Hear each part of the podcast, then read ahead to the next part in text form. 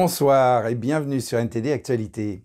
Lundi, les présidents américains et français Joe Biden et Emmanuel Macron ont déclaré qu'ils saluaient le nouvel accord conclu entre le Premier ministre britannique Rishi Sunak et l'Union européenne sur les règles commerciales post-Brexit pour l'Irlande du Nord.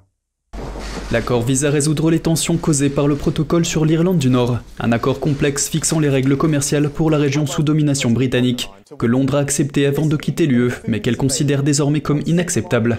Biden, qui parle souvent avec fierté de ses racines irlandaises, a décrit l'accord comme une étape essentielle pour garantir que la paix issue de l'accord du vendredi saint soit préservée. Lors d'une conférence de presse, le porte-parole de la Maison-Blanche pour la sécurité nationale, John Kirby, a exprimé l'approbation de l'administration Biden. Je veux dire que nous sommes reconnaissants que les deux parties aient été en mesure de parvenir au cadre de Windsor, comme ils appellent cet accord conforme au protocole relatif à l'Irlande du Nord, qui selon nous contribuera à améliorer la prospérité de l'UE et du Royaume-Uni et ouvrira toutes sortes de voies commerciales qui étaient quelque peu menacées. Les responsables américains avaient prévenu que toute action mettant en danger l'accord de paix pourrait nuire aux perspectives d'un accord commercial entre les États-Unis et le Royaume-Uni. Macron s'est fait l'écho de ce sentiment, en saluant l'accord et en déclarant que celui-ci protégerait le marché intérieur européen. Sunak espère qu'une issue positive améliorera la coopération avec l'UE dans des domaines autres que l'Irlande du Nord, notamment la réglementation des services financiers et l'aide à l'endiguement de l'afflux de migrants à travers la Manche. Rishi Sunak est convaincu que sa solution pour l'accord du Brexit, le cadre de Windsor, sera soutenue. Il a le soutien des travaillistes, mais les préoccupations concernant les détails de l'accord demeurent et il doit encore obtenir le soutien des députés unionistes et eurosceptiques. Sinon, le Premier ministre risque de passer pour un leader faible qui ne peut unifier que son opposition, mais pas son propre parti. Malcolm Hudson de NTD nous donne plus d'informations sur le sujet. Les députés examinent le cadre de Windsor, la solution proposée pour résoudre les problèmes liés au protocole de l'Irlande du Nord. Sunak insiste sur le fait que c'est une bonne solution, mais jusqu'à présent certaines préoccupations ont été soulevées. Par exemple, certaines lois de l'UE s'appliquent toujours à l'Irlande du Nord, et la Cour européenne de justice aura donc toujours une certaine compétence dans la région. Et le frein de Stormont qui donnerait au Royaume-Uni la possibilité d'opposer son veto aux nouvelles lois européennes en Irlande du Nord ne serait pas clair. Le cadre propose un système de couloirs verts et de couloirs rouges. Une voie verte pour les marchandises destinées au Royaume-Uni et une voie rouge pour celles destinées à l'Union européenne. Les marchandises de la voie verte n'auront pas à remplir de longs formulaires douaniers, mais devront tout de même remplir une déclaration numérique, s'adressant à des entreprises locales en Irlande du Nord. Tu n'as qu'à résumer en quoi consiste le frein de Stormont. Nous avons créé une nouvelle chose appelée le frein de Stormont, ce qui signifie que votre Assemblée va pouvoir examiner toutes les nouvelles lois européennes qui seront adoptées et dire « Attendez, s'il y a quelque chose de vraiment sérieux, qui aura un impact très important et que nous ne pouvons pas trouver un moyen de le résoudre, alors nous avons la capacité de dire non, nous pouvons le bloquer. Et à ce moment-là, le gouvernement britannique aura un droit de veto sur cette nouvelle règle. Et cela nous met en position de contrôle, c'est donc un nouveau mécanisme très puissant que nous avons créé. Avant de serrer le frein, les partis nord-irlandais devront procéder à des consultations à Stormont avec Westminster, les groupes et les entreprises concernées et avec l'UE. Pour serrer le frein, au moins 30 membres de l'Assemblée législative issus d'au moins deux partis devront signer une pétition de préoccupation. Cela aura pour effet de suspendre la nouvelle loi européenne. Westminster devra discuter avec les partis nord-irlandais et obtenir le soutien de toute la communauté avant d'accepter d'appliquer la loi. Dans des circonstances exceptionnelles, Westminster peut ignorer la pétition de préoccupation et appliquer la loi. Et si la loi est suspendue, l'UE peut prendre des mesures correctives. Mais Naomi Long, leader du parti de l'Alliance, n'est pas convaincue par le frein. Elle a déclaré nous avons des inquiétudes quant à la manière dont le frein de Stormont va fonctionner. Il n'est toujours pas clair comment il fonctionnera, à quel niveau le déclenchement sera fixé. Et le député du Parti démocrate Sammy Wilson affirme qu'aucune loi européenne ne devrait s'appliquer à l'Irlande du Nord. S'exprimant au Parlement lundi, Keir Starmer a déclaré que les travaillistes soutiendraient l'accord s'il fonctionne pour l'Irlande du Nord. Et nous nous en tiendrons à notre parole. Nous ne ferons pas la fine bouche, nous ne chercherons pas à jouer à des jeux politiques et lorsque le Premier ministre soumettra cet accord au vote, les travaillistes le soutiendront et voteront pour lui. Sunak cherche à obtenir le soutien des partis nord-irlandais et des députés conservateurs. Politiquement, cela signifie qu'il est maintenant dans une position délicate. Avec le soutien des travaillistes, Sunak sera en mesure de remporter le vote parlementaire sur l'accord. Cela signifie qu'il gagnerait grâce aux travaillistes et qu'il passera pour un leader faible. Le ministre des Affaires étrangères, quant à lui, a déclaré que l'Union européenne avait fait de nombreuses concessions. Si l'accord échoue, les négociations pourraient être annulées et la relation du Royaume-Uni avec l'Union européenne s'en trouverait altérée. Sunak se dit convaincu que son accord sera soutenu, mais il reste à voir si ce n'est qu'une fanfaronnade ou une réalité. Malcolm Hudson, NTD Actualité, Londres. Et à propos des risques de sécurité posés par les entreprises chinoises, le Canada prend à son tour des mesures. Le Canada prévoit d'interdire la plateforme de médias sociaux TikTok détenue par la Chine sur tous les appareils fournis par le gouvernement. La présidente du Conseil du Trésor canadien, Mona Fortier, explique que cette interdiction est motivée par la crainte que les méthodes de collecte de données de l'application ne rendent les utilisateurs vulnérables aux cyberattaques. Depuis hier, l'application TikTok est retirée des appareils mobiles fournis par le gouvernement et ne peut plus être téléchargée. Une étude gouvernementale a conclu que TikTok présentait un niveau de risque inacceptable pour la vie privée et la sécurité. Fortier affirme qu'il n'y a aucune preuve que des informations gouvernementales aient été compromises. Le Premier ministre canadien Justin Trudeau pense que la décision du gouvernement pourrait le public à reconsidérer l'utilisation de cette application populaire. Je soupçonne qu'au moment où le gouvernement prend l'importante mesure de dire à tous les employés fédéraux qu'ils ne peuvent plus utiliser TikTok sur leur téléphone professionnel, de nombreux Canadiens des entreprises aux particuliers réfléchiront à la sécurité de leurs propres données et feront peut-être des choix en conséquence.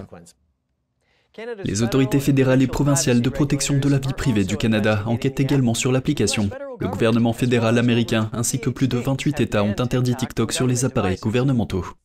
Que se passerait-il si la Chine essayait de prendre Taïwan? Une simulation de jeu de guerre pourrait apporter des réponses. Autre question, est-ce que Pékin est vraiment confiant dans sa capacité à prendre l'île?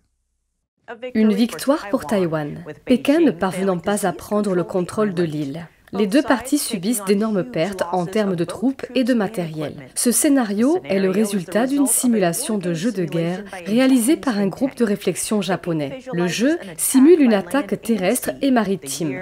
L'année est fixée à 2026. D'un côté, la Chine, de l'autre, Taïwan, les États-Unis et le Japon. Après une simulation de bataille de deux semaines, 40 000 soldats chinois ont été tués ou blessés. La Chine a perdu plus de 150 navires de guerre, dont deux porte-avions et environ 170 avions de guerre. L'autre camp gagne, mais au prix d'un lourd tribut. La simulation de la bataille montre que les États-Unis, le Japon et Taïwan perdent plus de 700 avions de guerre et plus de 50 navires de guerre au total. Environ 26 000 soldats ont été tués ou blessés. Parmi eux, plus de 10 000 sont américains. La simulation de jeu de guerre part du principe que les deux camps sont déterminés à gagner à tout prix. Sous cette prémisse, l'armée chinoise ou APL, a mis en place un centre de commandement capable de déployer toute la puissance militaire du pays, y compris les sous-marins. Les États-Unis ont répondu en envoyant deux porte-avions à propulsion nucléaire et des avions de chasse furtifs de pointe. Le Japon ne s'est pas impliqué au début, permettant seulement aux États-Unis d'utiliser les bases militaires japonaises. Mais lorsque les plans chinois ont commencé à attaquer ces bases, le Japon a rejoint la bataille. Le tournant s'est produit lorsque les forces américaines et japonaises ont coupé les lignes d'approvisionnement de l'APL. L'année dernière, le Centre d'études stratégiques et internationales, basé aux États-Unis, a réalisé 24 simulations de guerre pour Taïwan. Ces tests ont donné des résultats similaires, la Chine étant vaincue dans la majorité des cas. Toutes les simulations sont basées sur la puissance militaire actuelle des pays concernés. Toutefois, la situation pourrait changer après 2026. En effet, la Chine développe rapidement sa puissance militaires, y compris ses armes nucléaires. Les jeux de guerre ne sont pas le seul facteur auquel le régime chinois devrait faire face. Selon la CIA, Pékin pourrait être plus hésitant à envahir Taïwan qu'il ne le laisse croire. Le chef de la CIA, William Burns, a déclaré que, d'après les renseignements fournis par les États-Unis, le dirigeant chinois Xi Jinping a demandé à l'armée de son pays d'être prête en 2027 pour envahir l'île. Mais cela ne veut pas dire qu'une invasion en 2027 est imminente. Burns a ajouté que Xi Jinping pourrait avoir des doutes sur sa capacité à gagner ce type de guerre, et ce, à la lumière de l'expérience de la Russie lors de son invasion de l'Ukraine. Oui, mais malgré les résultats de cette simulation vidéo, Pékin ajuste ses lois, préparant ainsi le terrain pour la guerre. Selon les médias d'État chinois, Pékin a émis un ordre samedi concernant le droit pénal. Le changement stipule que l'armée chinoise peut prendre en charge le système judiciaire en temps de guerre et donne à l'armée la permission d'ajuster certaines procédures légales. La commission militaire centrale du PCC décidera de la manière dont cela fonctionnera. L'analyste des affaires chinoises, Lai Jiangping, pense que cela fait partie des préparatifs de Pékin pour attaquer Taïwan. Dès le jour où l'attaque de Taïwan sera lancée, il y aura un soi-disant environnement juridique pour servir son invasion. Il s'agit de forcer les soldats à se battre et à servir de chair à canon inconditionnellement. Un autre analyse des affaires chinoises, Tang Jingwan, soulève un autre point. Selon lui, tant que la déclaration de guerre reste active en Chine, quiconque émet des opinions qui s'écartent du discours de Pékin peut être en danger. Autrement dit, les soldats de l'armée, enhardis par l'autorité de Pékin, pourraient commencer à procéder à des arrestations. Le nom Bouguereau a été rayé de la plupart des livres d'histoire de l'art et quand il est mentionné, c'est uniquement pour le vilipender et rabaisser son travail. Comment est-il possible qu'un homme aux techniques de peinture irréprochables ait été la cible de mythes et de mensonges colportés avec une telle véhémence? Pourquoi est-il devenu le bouc émissaire de tous les tenants du modernisme alors qu'il a été des années durant à la tête de nombreuses institutions artistiques renommées? L'historien de l'art Philippe Claire, intervenant dans le cadre d'un documentaire réalisé par Époque TV, nous permet de mieux comprendre le passage de l'art académique à l'art moderne. Le peintre William Bougreau a été membre de diverses fondations et sociétés artistiques. Il a signé des contrats avec des marchands d'art renommés et il envoyait chaque année des œuvres au prestigieux Salon parisien de peinture et de sculpture ainsi qu'à l'exposition universelle. Pourtant, en dépit de sa réputation estimée et de son savoir-faire irréprochable, au début des années 1860, Bougreau fera face à de violentes critiques qui ne cesseront de se renforcer au fil des années. Pour l'historien de l'art suisse Philippe Claire, qui s'intéresse aux artistes peu connus et met tout en œuvre pour remettre leur travail en lumière, la raison première de l'oubli progressif du peintre Bougreau est l'avant-garde.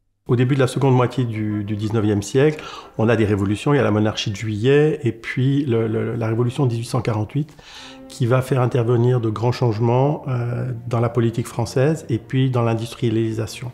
Ce qui veut dire que du côté des artistes aussi, on recherche plus de réalisme, euh, on veut se débarrasser de l'ordre établi et donc par la même occasion euh, représenter la réalité telle qu'elle est. Et euh, des artistes comme Courbet vont justement euh, s'en prendre à la peinture de, ce qu'on appelle les pompiers, ou en tout cas des peintres académiciens. Euh, et Courbet dira notamment qu'il ne comprend pas pourquoi est-ce qu'on peint des anges, puisque les anges, on ne les a jamais vus, alors que les personnes physiques, on les a en face de soi tout le temps, qu'on arrive à les représenter, et que c'est beaucoup plus difficile de représenter une figure de la vraie vie plutôt que, que des anges ou des figures mythologiques que l'on peut juste imaginer. Avec l'éclosion de l'impressionnisme et de l'art abstrait, les artistes abandonnèrent peu à peu l'idée de la juste perspective, de la transition subtile entre lumière et obscurité et de la précision de la structure au profit de sensations personnelles et d'une sorte de laisser-aller irrationnel. C'est là qu'on a cette montée en puissance des avant-gardes. Et donc, euh, par définition, Bougreau comme Cabanel ou Jérôme ne sont pas des avant-gardes, mais ils sont gardiens d'une certaine tradition. Et l'idée, à partir de cette révolution de 1848, euh, qui fait suite à la, monarchie de juillet, c'est de faire table rase de la tradition. À cette époque-là, on a des artistes justement comme Courbet ou Millet, qui sont parmi les plus importants, qui, eux, veulent non pas représenter des figures sublimées ou des personnages euh, historiques ou mythologiques, mais qui veulent aller dans le vif du sujet, dans la réalité du quotidien, de ce qu'ils voient chaque jour. L'historien Philippe Claire a été interviewé dans le cadre d'un épisode de Divine Messengers, un programme de la plateforme Epoch TV qui retrace le parcours et la vie du peintre William Bougreau. Ce documentaire s'inscrit dans une série d'autres épisodes qui racontent la vie d'artistes ou d'hommes ou de femmes inspirés qui ont laissé à l'humanité des principes élevés hérités du ciel. Le documentaire nous permet de nous souvenir que selon de nombreux mythes et légendes, les divinités ont transmis l'art aux êtres humains afin que ceux-ci puissent exprimer la beauté et la bonté et que les tableaux les plus célèbres jouent un rôle positif sur la moralité humaine. William Bougreau peignit environ 65 peintures religieuses, la plupart représentant l'espoir, l'amour et l'exaltation du divin. Parmi ses plus célèbres tableaux, on trouve Vierge consolatrice, peinte en 1875, La Pietà de 1876, ainsi que deux Vierges aux anges, peintes respectivement en 1891 et 1900.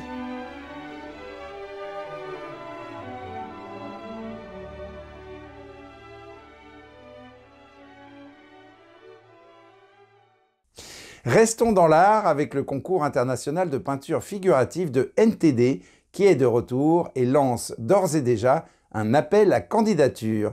Donc, si vous êtes un artiste de talent, c'est votre chance. Mais avant tout, regardons de plus près les conditions requises pour participer à ce concours. The lasting beauty of realistic oil painting Voici le sixième concours international de peinture figurative de NTD. La mission est de promouvoir la beauté pure, la bonté et l'authenticité de la peinture traditionnelle. Le professeur Jung Kunlun est un sculpteur accompli. Il est également le président du jury du concours. Selon lui, une base technique solide est cruciale pour un artiste. Une bonne œuvre d'art nécessite également une excellente présentation générale. Mais seules les peintures figuratives seront acceptées. Pourquoi? Les gens sont toujours au centre de l'activité dans la société. La peinture de la figure humaine est la plus difficile. Elle permet de tester au mieux les capacités de chacun. Il existe également une perspective spirituelle. Diverses croyances affirment que les êtres divins ont créé les êtres humains à leur image. Par conséquent, l'utilisation d'authentiques techniques de peinture réaliste académique est une façon de montrer notre respect à l'humanité. En plus des techniques de réalisme, les peintures doivent véhiculer des idéaux positifs tels que la droiture, la compassion et la beauté. L'art peut accélérer l'élévation ou la dégénérescence des normes morales des gens. Une œuvre d'art de qualité peut élargir l'esprit des gens et en faire des personnes plus nobles. Et puisque l'œuvre d'art reflète le monde intérieur de l'artiste, Jung souligne l'importance d'un esprit pur pour les artistes. Si un artiste veut produire une bonne œuvre d'art, il doit d'abord être une bonne personne, une personne ayant un niveau moral plus élevé que les autres. Lorsque l'on crée de l'art, on doit continuellement se purifier. Pour lui, les artistes réalistes d'aujourd'hui assument une grande responsabilité. Persister avec les beaux-arts traditionnels dans la société d'aujourd'hui est en soi quelque chose de remarquable. Il estime que le concours offre une grande chance aux artistes qui adhèrent à la tradition de faire valoir leurs talents. En participant à ce concours, les peintres à l'huile accomplie peuvent partager et apprendre les uns des autres. C'est donc une autre bonne occasion de s'améliorer. Et le professeur nourrit de grands espoirs pour les participants au concours. L'art des gens va réapparaître de manière prospère et prendre un chemin juste, c'est certain. Ces artistes, j'espère qu'ils pourront tous créer de l'éclat et de l'art raffiné pour le monde humain. Il y a aussi un prix. Le concours offre plus de 23 000 euros de prix, dont 9 500 euros pour le prix d'or. Les artistes peuvent soumettre leurs meilleures œuvres jusqu'au 15 juin. Et nous attendons avec impatience l'exposition des finalistes et la vente aux enchères à New York plus tard cette année. Et c'est la fin de ce journal. Merci de l'avoir suivi. On se retrouve demain à 20h pour une nouvelle édition. Et d'ici là, je vous souhaite à toutes et à tous, et de la part de toute l'équipe, une excellente soirée sur NTD.